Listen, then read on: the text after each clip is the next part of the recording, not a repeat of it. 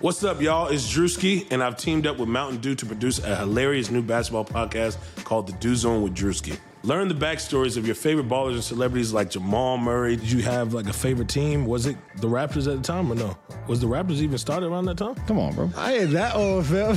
you talking like I'm 50. Taylor Rooks, A'ja Wilson, and many more. You won't want to miss this. Listen to The Dew Zone with Drewski on Apple Podcasts, Spotify, and wherever you listen to podcasts.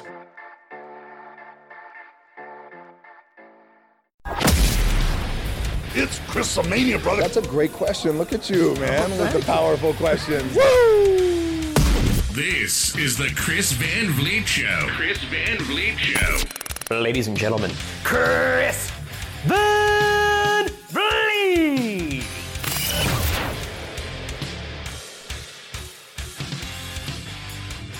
This is the first ever Chris Van Vliet show. Sounds good. Welcome. I'm Chris Van Vliet, and it means the world to me that you're listening to this right now. So I can't thank you enough for that. I know a lot of you are listening to this now because you've watched my interviews on YouTube, and that's been amazing. I mean, I started my YouTube channel eight years ago, posting wrestling interviews, and over the last, you know, year and a half or so, this has really grown into something special. And it's all because of you and because of this amazing thing that we call pro wrestling that unites us all together. Whether you like WWE, AEW, New Japan, Impact, Ring of Honor, Lucha, anything else, whatever it is, at the end of the day, it's wrestling and we love it. So I have to say this podcast has been a long time coming, probably too long. This this probably should have happened a while ago, and I get it. It's not always easy watching a YouTube video for 30, 40, even 50 minutes like this one's going to be. Uh, so the plan here is to still upload to YouTube like we always do, and then put the audio version on here in podcast form so you can listen wherever, whenever you want. And hey, maybe you'll hear something on here and maybe you'll go, oh, I gotta see that. And then you'll go and you'll click on the YouTube video. So if you do like this, uh, it'd be awesome if you went and left a five star review and share this so you can get the word out and let everybody know that the CVV show is now in town. So, before we get to the very interesting conversation with Sean Spears, who you'll know from his time in WWE as the perfect 10 Ty Dillinger, the Chris Van Vliet Show is brought to you by Green Roads, and Green Roads CBD products have been a complete game changer for me. Unfortunately, not all CBD products are created equal. I mean, we've heard a lot about CBD over the last year or so, and a lot of companies have launched products hoping to cash in on that CBD boom with low quality formulas. And some of them don't even have actual CBD in them. Green Roads is a pharmacist founded company dedicated to improving the lives of people who take it. People like me. The CBD oil is super simple to take, just a few drops under your tongue, and it's really helped me focus. I'm not like, I'm not really a, a stressy person, but I've got a lot going on these days with YouTube and launching this podcast and my day job and traveling the world and, and, and, and, and. It kind of helps my brain go from like a 16 lane highway down to like a four lane highway. Also, the Relax gummies have been amazing and taste just as good as actual gummy bear candies. So use my code CHRIS15 to get 15% off your order at greenroadsworld.com. CHRIS15 for 15% off. The CVV show also brought to you by Samson Technologies, which is the audio equipment that I am using as we speak. If you're looking to start your own podcast or upgrade your current equipment, I highly recommend Samson. Perception's reality, right? So in order to for people to think that you're running a professional podcast, you have to sound like a professional podcast. And Samson, as you can hear, makes me sound like a million bucks and they're incredibly affordable. So go to samsontech.com to check out their product offerings. And because I know you're going to ask, I personally use Samson's Pro Podcasting Pack. Now, you know Ty Dillinger from WWE. He asked for his release from WWE back in February. He was granted it, which is actually a pretty amazing feat in itself because a lot of superstars have been denied their release, time added on for some people too. So he now goes by Sean Spears. Uh, we talk about why he thinks he got his release, him turning down what he called a substantial raise from WWE, his fiance Peyton Royce, his appearance at Double or Nothing, and so much more. And I think before I throw to this, Uh, I got to point out that we did this interview just a few days before his official announcement that he had signed with AEW. So, by the way, congratulations to Sean for that. So, with all that said, here we go. The very first episode of the CVV show, the Chris Van Vliet show, with the perfect 10, Ty Dillinger, aka Sean Spears. We are at Disney World right now, the happiest place on earth. Well, it depends who you ask. Mm-hmm. It's quite busy. The parking is insane. Uh, there's lots of people. I don't get along well with lots of people bumping into me. Um, so it depends who you ask. But I'm happy to be here now. Finally, we did this. We're doing Yeah. this now. It's it's going down, and uh, it's going down at Disney. Yeah, and so I'm here for work right now. You live close-ish, but thank you for making this happen. Nah, no problem. I, uh, I, uh, I've been looking forward to this. I kept you in mind. As you can tell, I'm not wearing a suit. I wanted to make sure after your last video with Ryback mm-hmm. saying you felt a little inadequate in terms of underdressed, I wanted to make sure I didn't make you feel awkward, especially here at Disney. So, you know, I was thinking of you, pal. Well, I'm wearing pants and you're not, so maybe you're the one underdressed now. Now it's a party. Yeah. Now it's a, when I don't wear pants, it's a party. On the Edge and Christian podcast, you're like, I'm half dressed right now, and I won't tell you which Eat, half. eating chicken wings. Yeah. Made for, a, made for a hell of a moment with a bunch of Canadians, which you're Canadian as well. I am Canadian. Ah, that just makes things. Yeah. If you're not Canadian, you're missing out. Yeah. Not everyone's perfect. if you're not, ooh, Get it?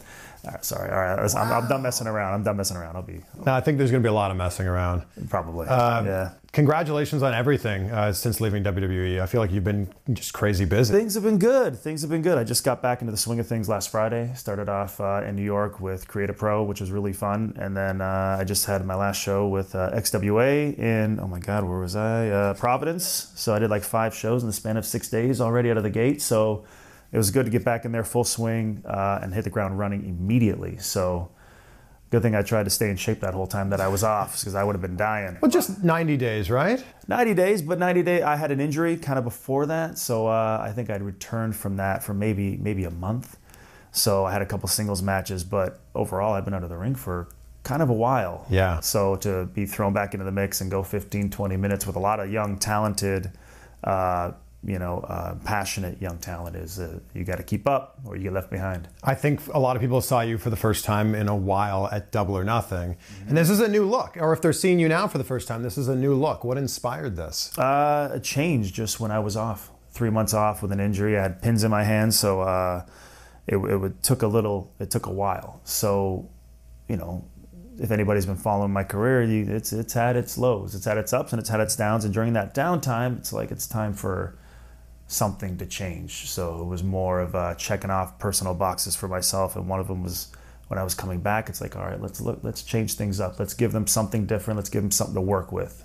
And so that involved losing half of my hair. It involved changing up my look, my gear. This was new. This has been in the works for uh, years.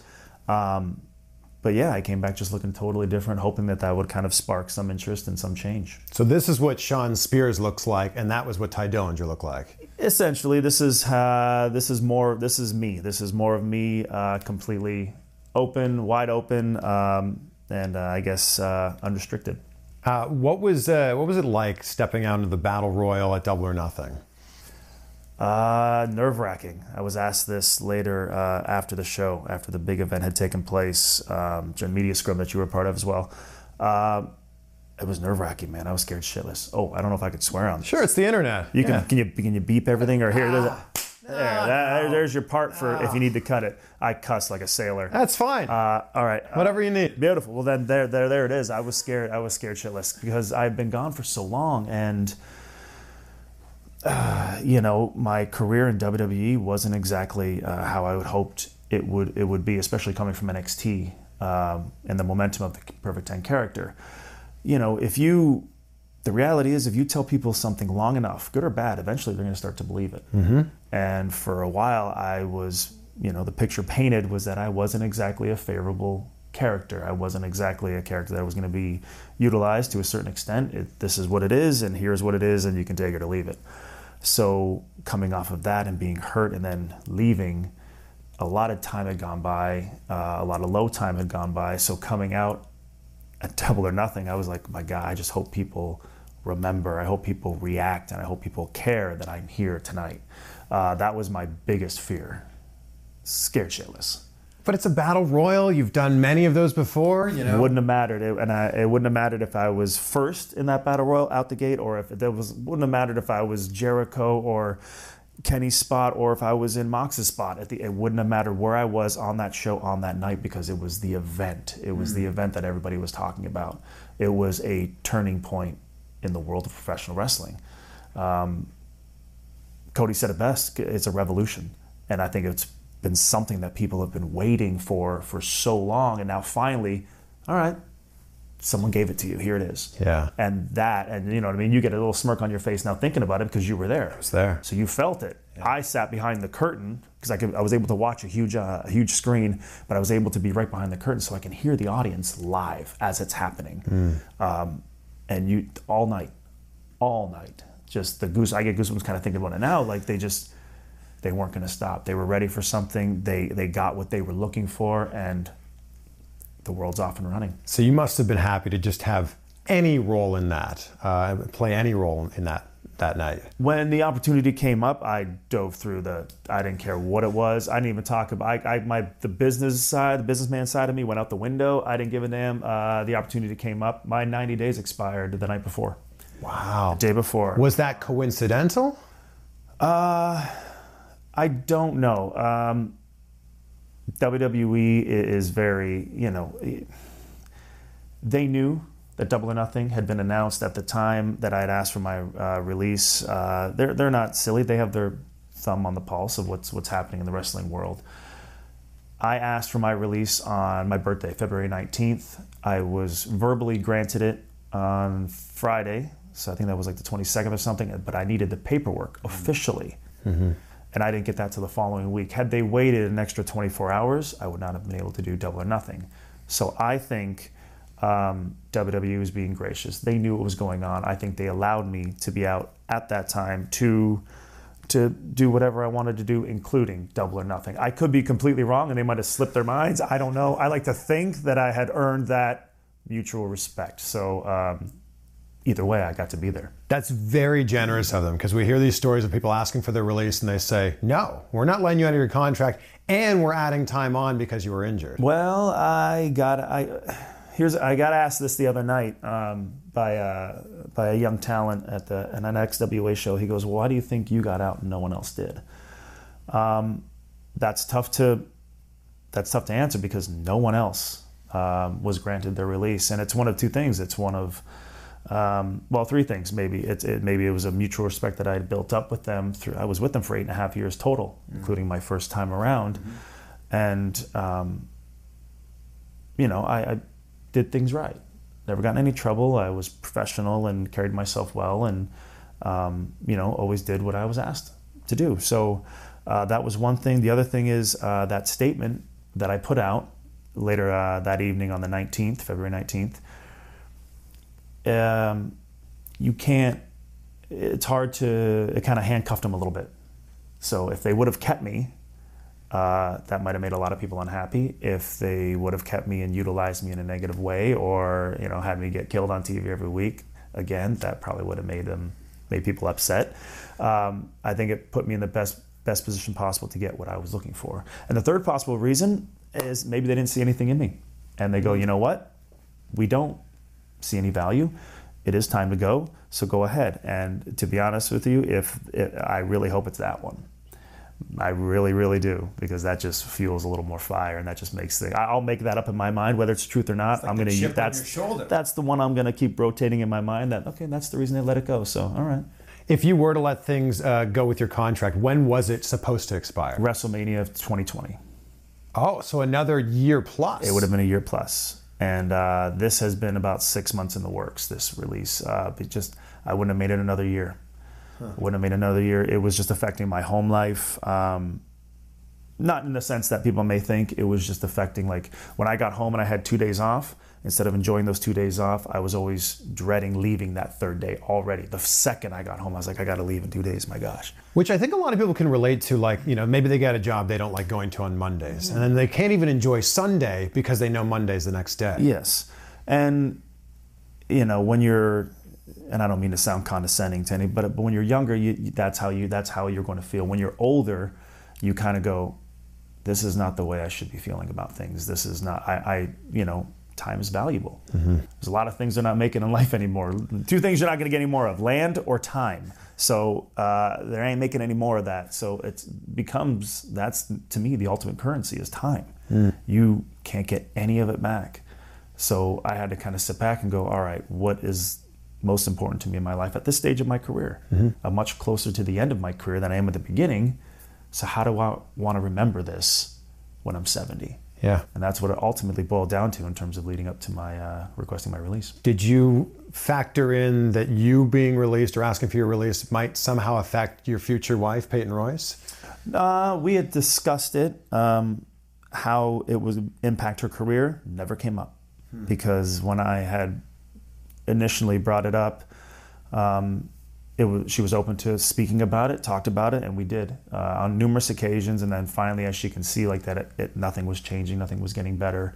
Uh, my mentality in terms of what I was bringing home with me, bringing work home with you, uh, wasn't getting any better. And eventually, she just said to me, like, "Look, I need you happy, and I don't care how that is. I don't care where that is. Um, I just know that going forward for the rest of our lives, for our future children, and for our household now." I need you happy. So, whatever it is you need to do to make yourself happy, I am with you 100%. Wherever you go, I'm with you 100%. And, um, you know, uh, she has my back. And when you find someone like that, man, put a ring on it. Put a ring on it. Lock it down. Lock it down. But she has been my utmost number one supporter, my number one fan, and my best friend through all of this. So, um, in terms of business wise. I, it probably helped because she won the tag team championships like a month later at WrestleMania. And uh, and that's the other thing too. Um, you know, something like like I was there. I was at WrestleMania. Um, so I, I had already requested my release. I think I had like another month or maybe just over a month left on my 90 day. And I was backstage at WrestleMania and I said, you know, I'd like to be down ringside. They took me down. They put me in, sat me beside the McMahon family and I got to watch her live win the women's tag team championships Wow. live. And then they, as soon as they were done, they pulled me to the back, and that was the last time I'd been at WWE. But you know, so I don't know if a lot of people are sitting here waiting for me just to hammer them into the ground or whatever like that. Like, look, I had my problems with them, but they have also been very gracious and have done things for me that meant a lot to me, and that meant the world to her mm-hmm. because her family's from Australia. They couldn't make it, so to have somebody in her family there ringside like everybody else did meant the world to her. So that I thank WWE for for sure. But now you're on the outside looking in, and you're obviously very knowledgeable knowledgeable about what goes on in there. Are you not looking at this going, how are you able to still work for this company that could treat people like this? Everybody has a different story. Um, you know, a lot of the big stories right now are people that are not being granted their release. Uh, you know, Sasha Banks is a big is a big story right now because kind of MIA at the moment. Um, I look at it now from a personal standpoint. I don't really put myself in anybody else's shoes because I can't. Uh, but I look at it from my personal point of view, and I, I, I know that I made the right decision. I know I made the right call for me, professionally and personally. It's difficult because I look at the product and I'm able to see the issues that I still felt were issues back then. Um, and now with a, a big company as competition that I've had one show, and they are already the second biggest company pretty much in the world. Yes. Um, that is massive, and that is going to shake the foundation of WWE. Whether anybody wants to admit it or not, th- that is happening. It's happening because I see it and I hear about it. I hear about the scrambles. I hear about the, you know, we're an hour into TV and we're still writing shows. Like, it happens. That's business. That's the way this goes. It moves quick, it moves fast, and you better keep up. Um, but I mean, everybody has their own.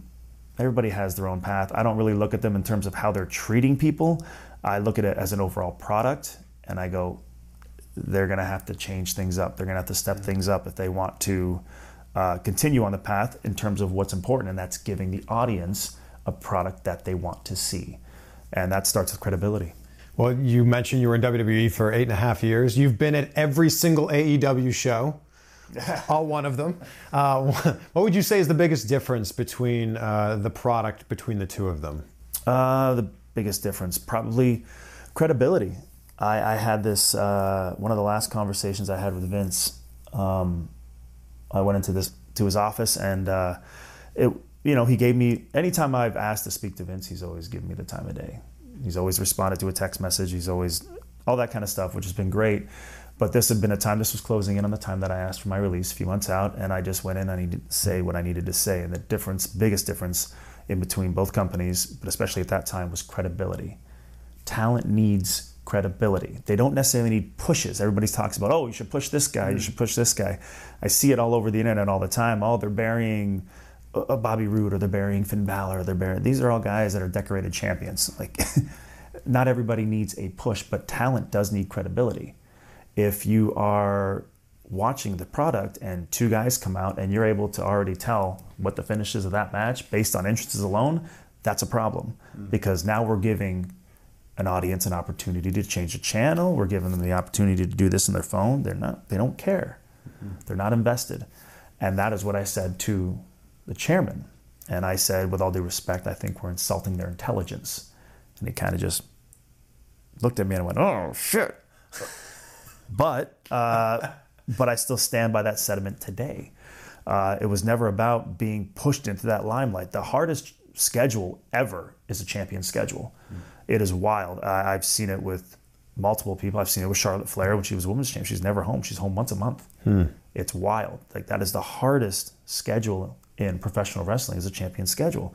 So there are people that are champions that are like, oh my god, I just I just want to go home. I just want to be home for a week. You know. Yeah. Uh, so it's not about pushes, it's about credibility. And what AEW is doing is if you watched that seven card lineup, everybody had the time, everybody had the opportunity to make themselves a star. They're already a star, but now we're introducing everybody to a worldwide audience. When I say we, I mean like AEW as a whole. Um, they're introducing everybody to a worldwide audience, different people from different parts of all over the world. And here, here you go, showcase your talents, do what you can. You don't really have any restrictions, just stay in the parameters of what we laid out. Do your thing. Wow. Everybody on that show was a star. And if they weren't walking in, they were afterwards. Everybody walked out with credibility. Yeah. A lot of people you saw in that battle royal you might have never seen before in your life. Now you're going to go, oh man, Yes. wow, who's Jungle Boy? Yep. Who's that MJF guy? You know what I mean? Hangman Page. Yeah. He's now facing Chris Jericho for the world championship. He has a chance to make himself a worldwide name in one night. That's a difference. Credibility is key for the audience because it gives them something to care about. So if I play devil's advocate here, you were offered more money to stay in WWE. Mm-hmm. You could have just taken the money, sat back, toured around with your wife, and you know, called it a called it a career. Mm-hmm. Why not? because I'm scared shitless of regret later in life. I, again, and it's, I don't think that I'm old. I just like, a lot of people say you grow in your 30s, you know what I mean? Or, or a lot of young people worry about if they're 26, 27, 28, oh, I don't know what to do with my life. Here's a spoiler alert you're not supposed to know what to do with your life when you're 20. Your 20s are not for figuring out what you want. Your 20s are for figuring out what you don't want. Then in your 30s, you gear towards what you want. Yeah. So for me, I am able to look 30, 40 years down the road when I'm 70 and my body doesn't work anymore because I've beaten it up for almost 18 years now. Uh, I can't barely remember what I did my first five years of my career. Um, so when I'm 70, if I'm lucky, I'm going to be able to remember the last three. How do I want to remember those? I said it on the Edge and Christian podcast I did not too long ago too. It's going to matter to me when I'm 70 and I'm not mobile and I can't do much else with my life other than think. I'm going to think about three things: whether I was a good person, whether I was a good father, and whether or not I lived a life worth living. Hmm. And that includes what I did with my career. So did I settle for money that I can no longer use, that it's no use to me anymore?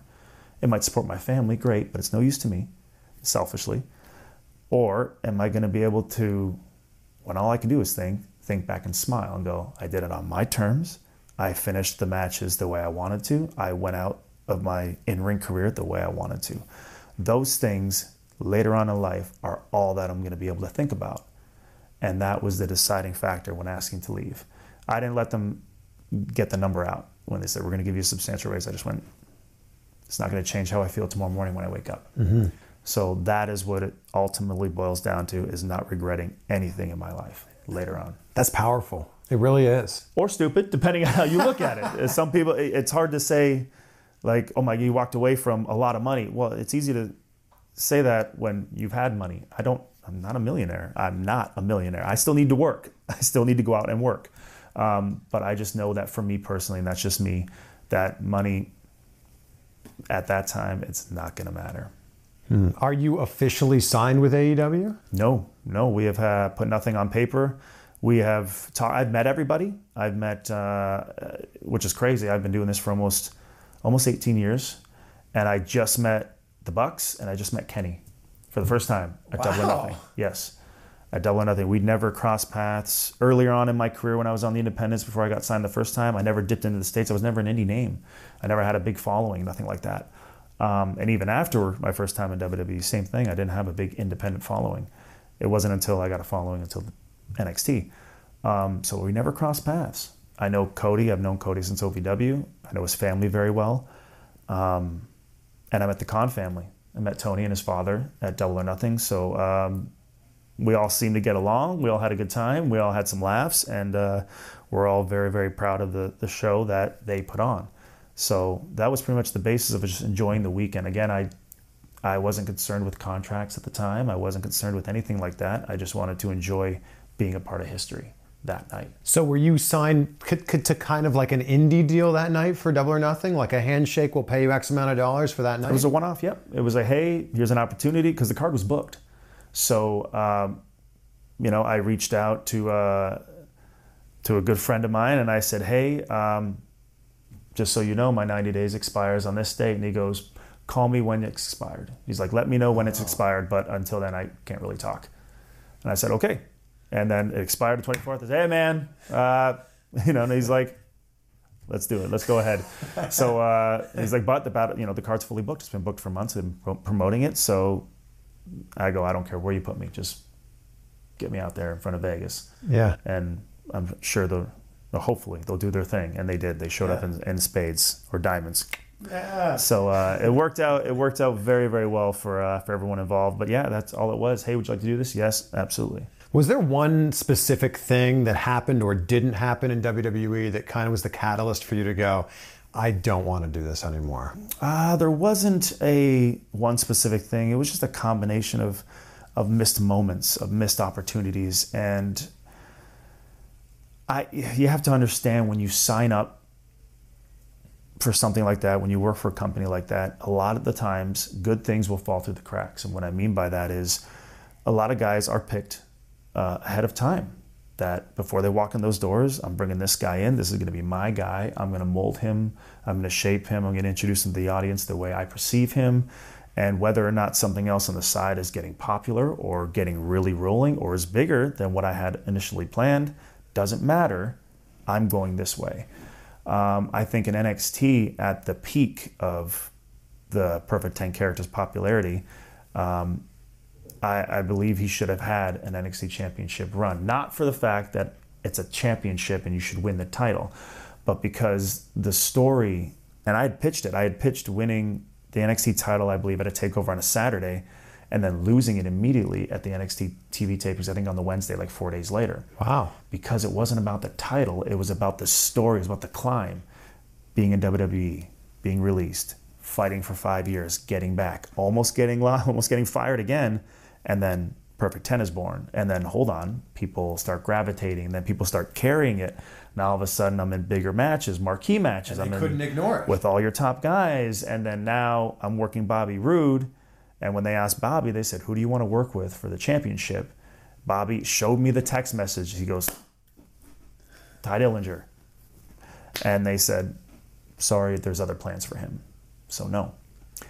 And I just kind of went, oh, it was about the story, the overcoming, the coming back, and then finally capturing, yes. And then we can go ahead and drop it. We would give everybody a feel good moment of it happened. He did it. Yeah. That's, that's, uh, I'll watch that movie. I don't care who's playing the role. I'll watch that movie all day long. Yeah. Like that's, that's inspiring. That those those moments are what creates movies. So was it you going to the main roster that was that maybe the beginning of the downfall for your character? Uh, I don't know. I, I, I'm looking back at it now. Yeah, there was no plan. There was no plan in place. Um, you know, I was up there for probably almost two years, and there uh, there was never an angle. I was never put in a storyline. The closest I had to a storyline was when I was kind of in the mix with AJ Styles and Baron Corbin for the United States Championship. But I was put in there to keep them apart for I think it was five weeks until they had a pay per view match. They were, had a match at Hell in the Cell, and I don't know if I'm supposed to be telling. I don't know if you'll appreciate this, but I was put in there for about five weeks or so to keep them apart, so they didn't have to wrestle each other every single week, and people would get like, okay, we get it, hmm. until the pay per view. But during that time, people started going, huh, okay, like this this actually works. And I was having some good matches with AJ, and he was you know phenomenal in the ring, and he was great to work with. And then I was working a little bit with Corbin, and we had some you know ins and outs. And then by the time the Hell in a Cell pay per view rolled around that year, um, they had uh, they had still Baron Corbin versus AJ Styles, and everybody thought we were leading towards a triple threat. And it took uh, both those guys, AJ and Baron, going and knocking on Vince's office and going, "You need to put him in this match now." Like everybody wants it, everybody sees it. Let's put him in the match. They went to Vince and put had me put in that match that night.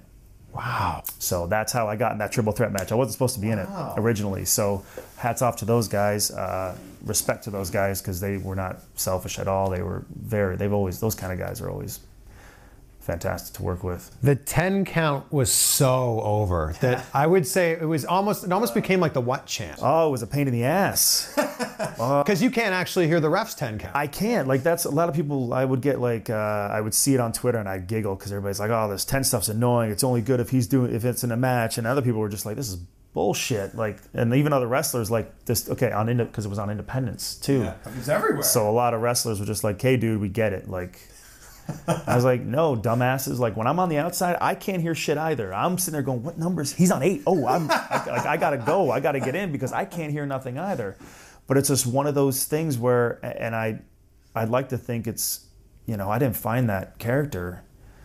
I think until about 14 years in. And I and, and and that audience, the NXT audience and stuff like that, or anybody that had been following my career for a great period of time, had seen me try something and try this, and they were just there's some horrible ideas that I tried, and they were just. Were you a, a dealer at one time? I, I was I actually was a, a card dealer at a Yeah. casino, and I was trying to do, but even I didn't know what the hell I was trying to do. I was I had a deck of cards, and if I flipped the ace of spades, I think it was, which is weird how it ended up double or nothing. Like how things, but I, if I rolled that, then you were in, like you were in shit. But like the whole deck was like aces. I don't know. It was like the dumbest thing in the world, and it made no sense, and I couldn't connect it.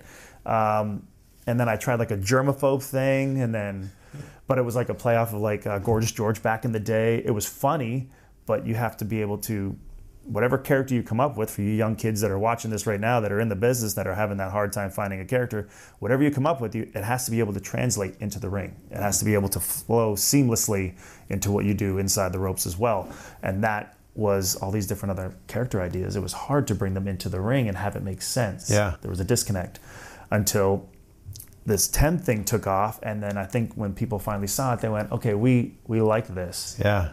and much to wwe's dismay or triple h's dismay uh, you know when it came on the scene full-fledged was that takeover i think the end and i worked uh, andrade cien and uh, it was supposed to be you know babyface cien versus bad guy perfect 10 but people didn't they weren't ready to boo me. And i think they just finally said we like this. Go with this. This is Yeah. good. This is for you. And they just took it to heights no one saw coming. And you told the story on Edge and Christian's podcast about how you created the character, and it's it's almost like serendipitous how this came together. it was uh yeah it, it's ridiculous how it came together because it came together out of anger. It came together out of things i was not supposed to see. Um, yeah i remember i was home. I, I don't know when it was. I was i wasn't taken to a big event. One year they took like 40 talent and i was not one of them and i was furious because i'm like you tell me i'm not in the top 40 here and this is i need to say this because this is very important this is pre matt bloom era when Matt Bloom took over NXT, everything turned for the better for everyone. Um, so this was pre his coming in. He saved my career.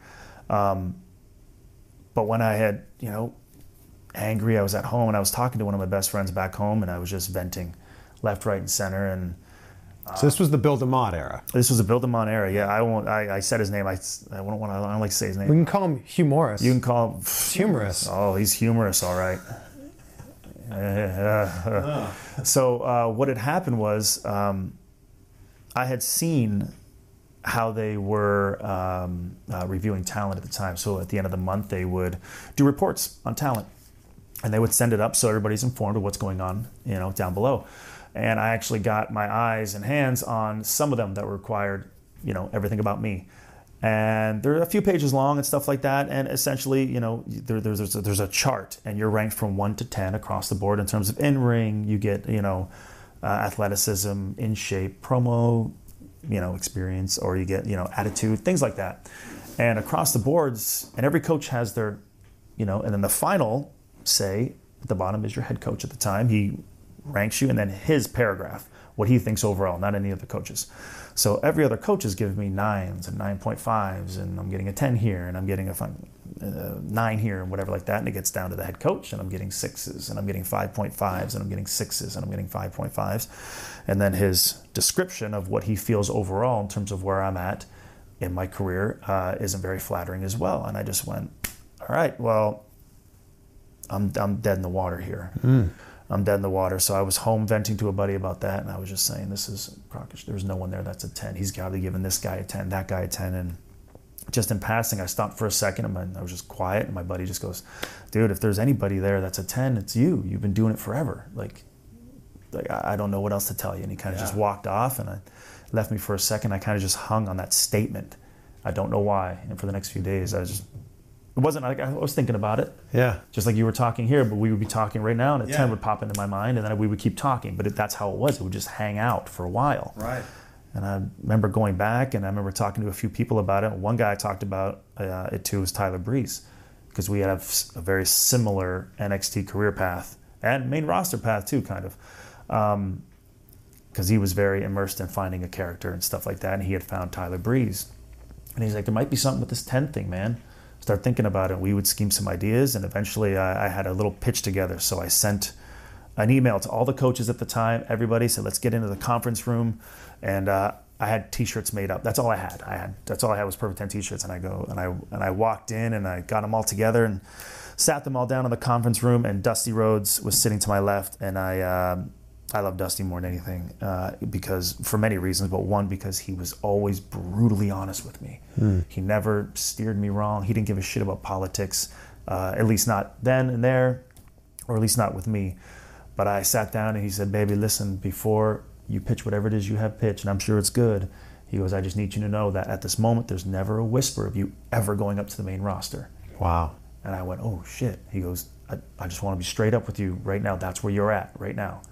And that was huge for me because I'm like, okay, because I have a feeling about this. And I was like, okay, well, coming off of that, here's this idea I got. And um, I kind of laid out the perfect 10 and the concept of it because I didn't have any pieces in play in terms of how I was going to present it, but I, I presented a concept.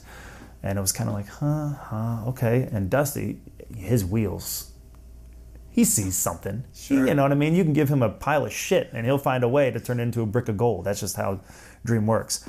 Um, but uh, and, and he was the only one that was kind of like, hmm. You know, everybody else is kind of like, uh, maybe. But I wasn't allowed to do anything for two and a half months. Wasn't allowed to do it on live events. I Why was not? Told, I was told no. I was told no on numerous occasions. Hey, can I try this? Hey, can I try this? Hey, can I try this? No, no, no wasn't allowed to do it. So I had um, I had planned to leave. Then I went, okay, um, And this is how many years ago? oh man, uh, when did I have find the 10 thing? This was probably about 2000 and maybe 14, maybe 15. Wow. So that, I mean, that saved your career. This was me and yes, 100%. Me and Jason Jordan got pulled into a room, and I'm sorry, JJ. Uh, we got pulled in. This is when we were tagging. We got pulled into the room at the same time, and they go, "Okay, guys, this tag team's not working out," which it wasn't. We didn't have a hook. Uh, you both have three months to figure it out. Wow. Okay. So in three months, I found the perfect ten thing, and then I was still told no. Combination of that with the reports that I'm seeing, I'm like, I'm dead in the water anyway, and I am not getting fired twice. So I was getting ready to leave. But then fate steps in, however way you want to spin it or look at it, and Matt Bloom takes over.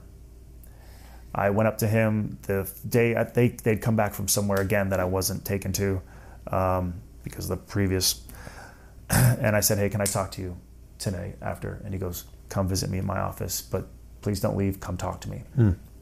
And I knocked on his door, and uh, I said, "Look." um this is, and he stopped. And he says, look, he goes, don't leave.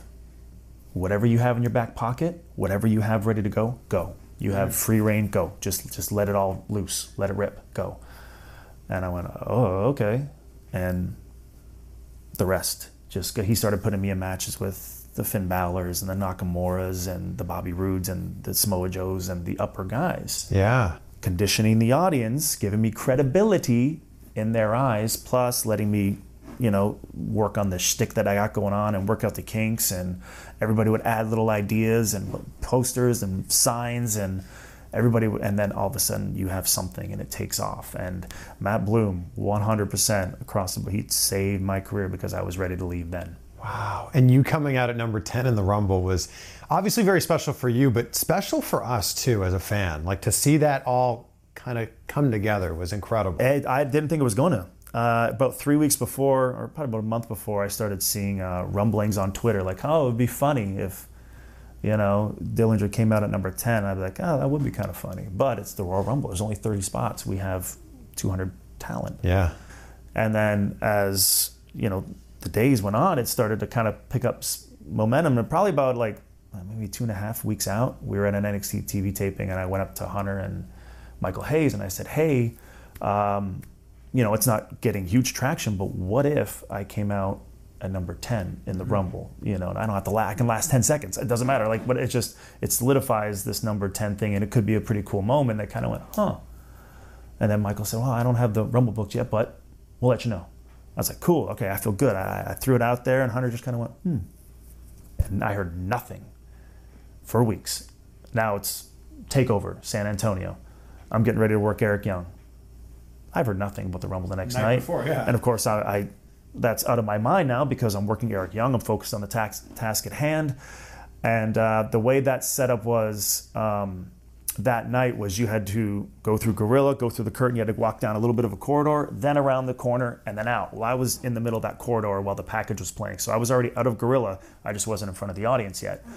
And as the package is winding down, I'm first out the gate. Hunter steps through the curtain. He goes, Hey, tear it up tonight. You're in the Rumble tomorrow. And walks back into Gorilla. And I'm like, What the 10? Oh, shit. And then out I go. So he literally told me the second I was getting ready to go out to have a match at TakeOver, he went, uh, he told, he decided to spring it on me then. Did, Full- did no. that affect your match? Not one bit. He he uh, he did it because um, you know as a gag, like he, he knows what he's doing. You know, and, and, and looking back, I couldn't help but smile. I'm like, um, um, ah, focus, get get your shit together.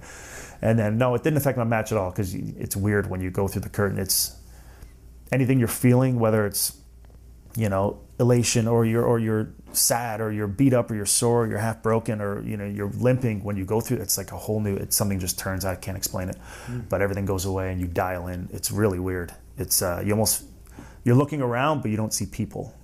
It's odd. It's very odd. But when you get that dialed in man so i was uh, that's how i was.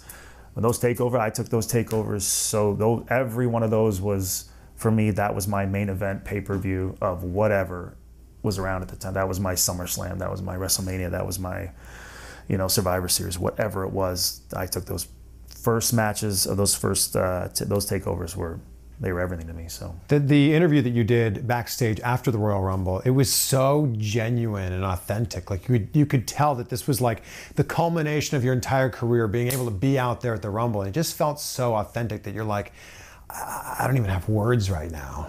the um, the most the most important like being out there was great and seeing the people you know and being in the spot that I was in because when I came out it was just pretty much I think Sami was Sami and Braun Strowman running it, but, yeah. but, but Braun was standing just by himself. So I had a spotlight. Um, but it was just before uh, I went out probably about 90 seconds to two minutes I went out because everybody's in gorilla. I'm the next one out, and people, you know, my peers, people that I admired and respected for a very long time, worked with for a very long time, were genuinely happy for me. When they started counting down uh, the clock, they, they started, all my peers, they, they, just- I think it was just a lot of them knew what I had been through. A lot of them had seen me put in the work, and it was just, uh, that meant more to me that night than anything else. So what you saw in that interview afterwards, that was probably what I was carrying me. That thought at that moment during that um, that interview was just the admiration from your peers um, or from people that you truly admire is second to none. It goes beyond any fame or stardom or anything like that because whatever you leave behind, whatever legacy you have, that those are the people that are going to carry it for you. You know what I mean? The people that speak about you and how they speak about you speaks volumes to your character. Yeah. So I take my reputation very seriously, and that that uh, that night meant the world to me just based on that alone. Do you think that if you never got called up to the main roster, if you just stayed in NXT, that you'd still be an employee of WWE? Um, I don't know if, because it's tough to say. Because I feel like your character, had, you know, we want to talk about credibility. Your character in NXT had so much credibility. but I was also ready for something. If I wasn't going to have the opportunity to carry the NXT Championship, to see what I was made of, to see if I could carry it or not, or see if I could make a difference in terms of houses, ticket selling tickets and stuff like that. If that responsibility wasn't going to be laid upon me, then I wanted something more, which was the next step up. I wanted to work with the Dolph Zigglers. I wanted to work with the Seth Rollins, the AJ Styles. I want to work with those guys. I want to see if I can hang. Um, so during that time, towards the end of NXT, once I realized that that championship opportunity was going to come my way, I let me up. Let's go. But knowing now what I know, I would have been way better off staying in NXT. And I asked to go back, uh, but it just wasn't in the cards at that time. Um, uh, going, it's tough because NXT has it's a one-hour television show. They have 100 talent down at the Performance Center. They only have X amount of spots, so real estate down there isn't exactly available. Yeah. So if I was to go back down to NXT, what capacity would it be in?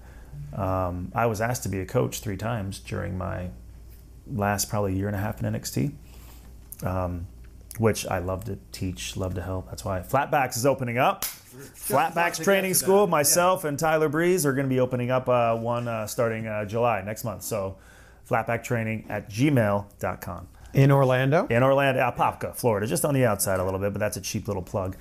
no, no, please plug away. Oh, I'll be plugging. Because there's plenty of people that are watching this right now that are either thinking of being a wrestler or maybe training somewhere that doesn't give great training. So credibility credibility uh, make sure you get trained by someone who's done something been somewhere or who as tyler breeze is currently somewhere um, i'm sorry i got all sidetracked No, no, I was that was going to be my next question anyway. So you know, you you have all this uh, experience, 18 years in the business. You've been asked to be a coach. Are you taking this knowledge you have now? Is that why you want to open up a, your own training school? i did a few seminars post uh, wwe and um, uh, I just i there's just a lot of small fundamental things that are very important in terms of um, moving forward in somebody's career. Uh, this business is evolving; it's moving quicker, it's getting bigger, and it's moving quicker. And if you're not ready to adapt to that, or you um, are not in a position to learn properly or be trained properly safely, uh, you might get left behind. You might not even get out of the starting gate. So what myself and uh, Tyler is doing is providing uh, a place to learn properly, um, learn what's happening currently, uh, learn kind of taking what we have accumulated in our time in NXT, OVW, prior to all that, our time on the Indies. We're kind of be able to bring everything to the table and go, here's what we can offer you. Um, this is the template that we followed. We don't guarantee anything. We don't guarantee that you're going to be in WWE, AEW, anywhere else, nothing like that. We can guarantee two things that we will teach you how to keep yourself safe and somebody else safe, and we will teach you how to wrestle. That is it. The rest is up to you.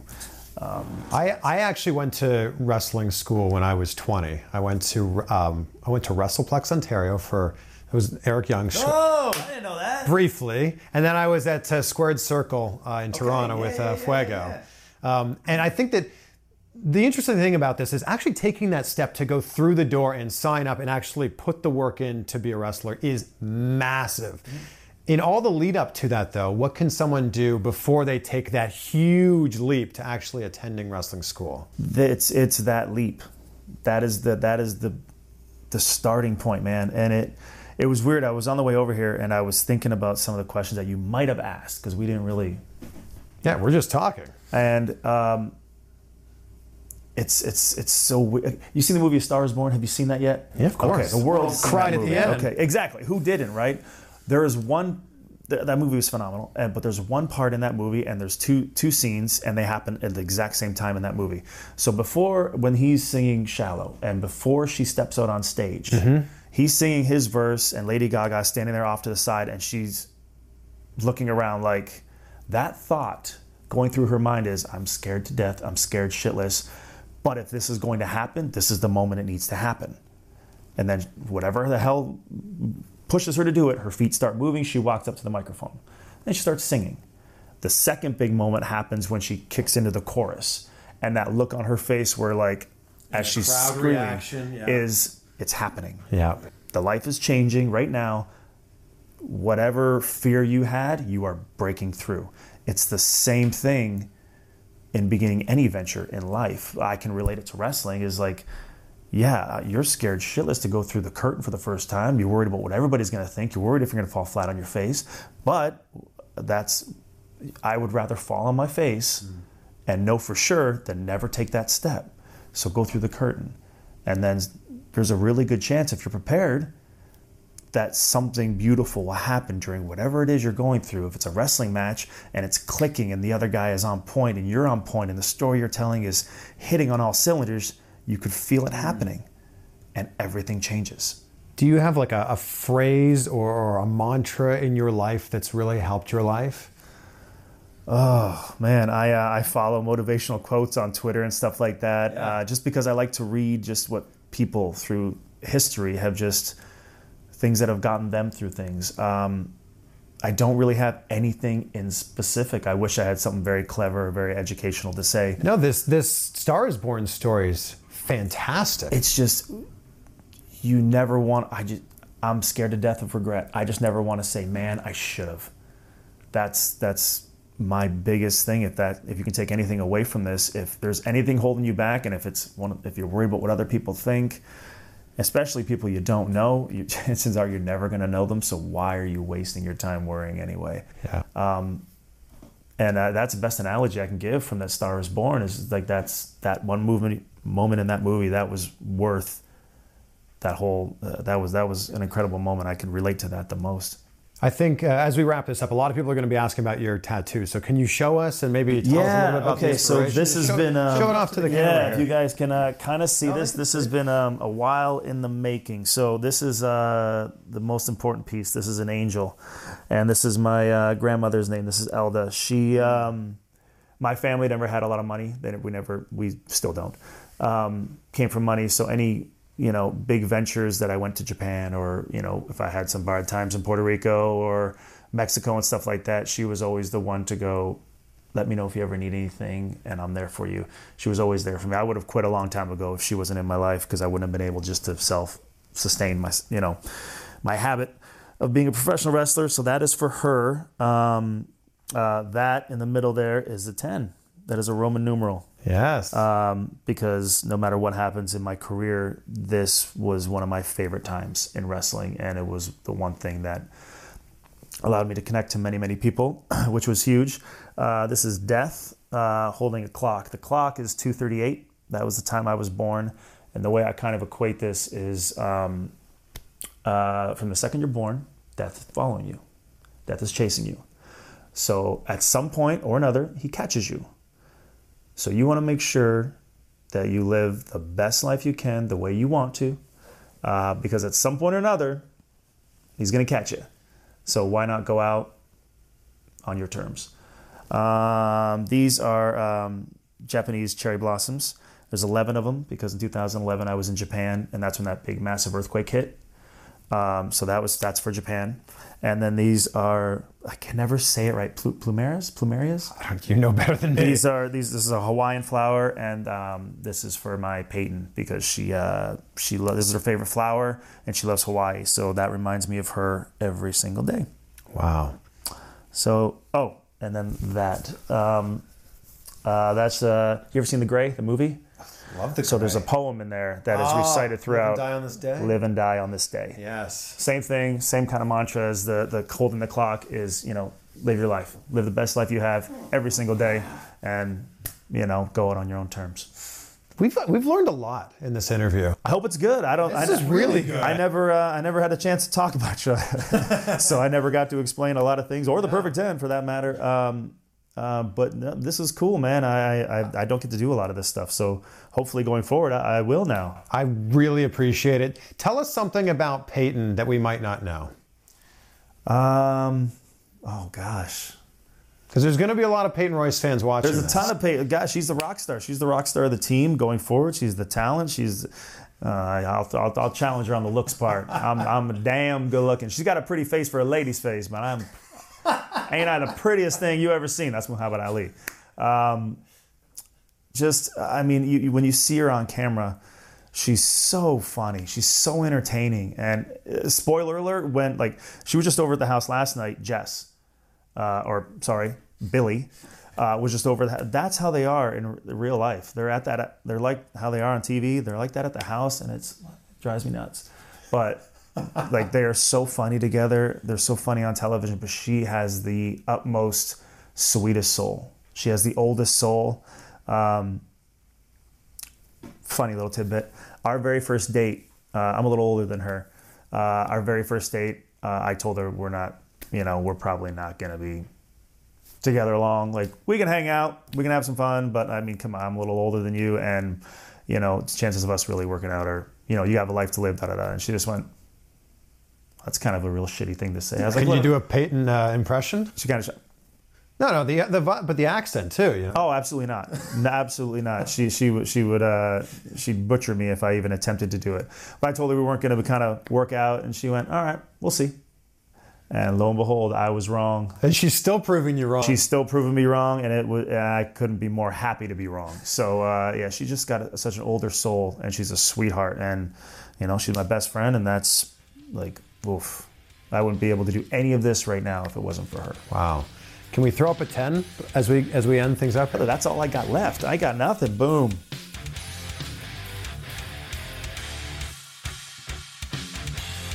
So there you go, a very insightful and interesting chat with Shawn Spears and the very first episode of the Chris Van Vliet show in the books. Thank you for listening. And if you like this, it would mean so much to me if you left a review and shared this and let people know that in addition to my YouTube channel, that the Chris Van Vliet show here in podcast form exists. So uh, we talked about his contract status with AEW, and just three days after he did this interview, he officially signed that deal with AEW. So a big congrats to Shawn for that. Thank you to Green Roads for sponsoring the show. Use the code Chris. 15 for 15% off your CBD order at greenroadsworld.com. Also, a big thanks to Samson for the mics and podcasting equipment that we're using to make this happen. This has been fun. Thank you for listening. We are just getting started, my friends.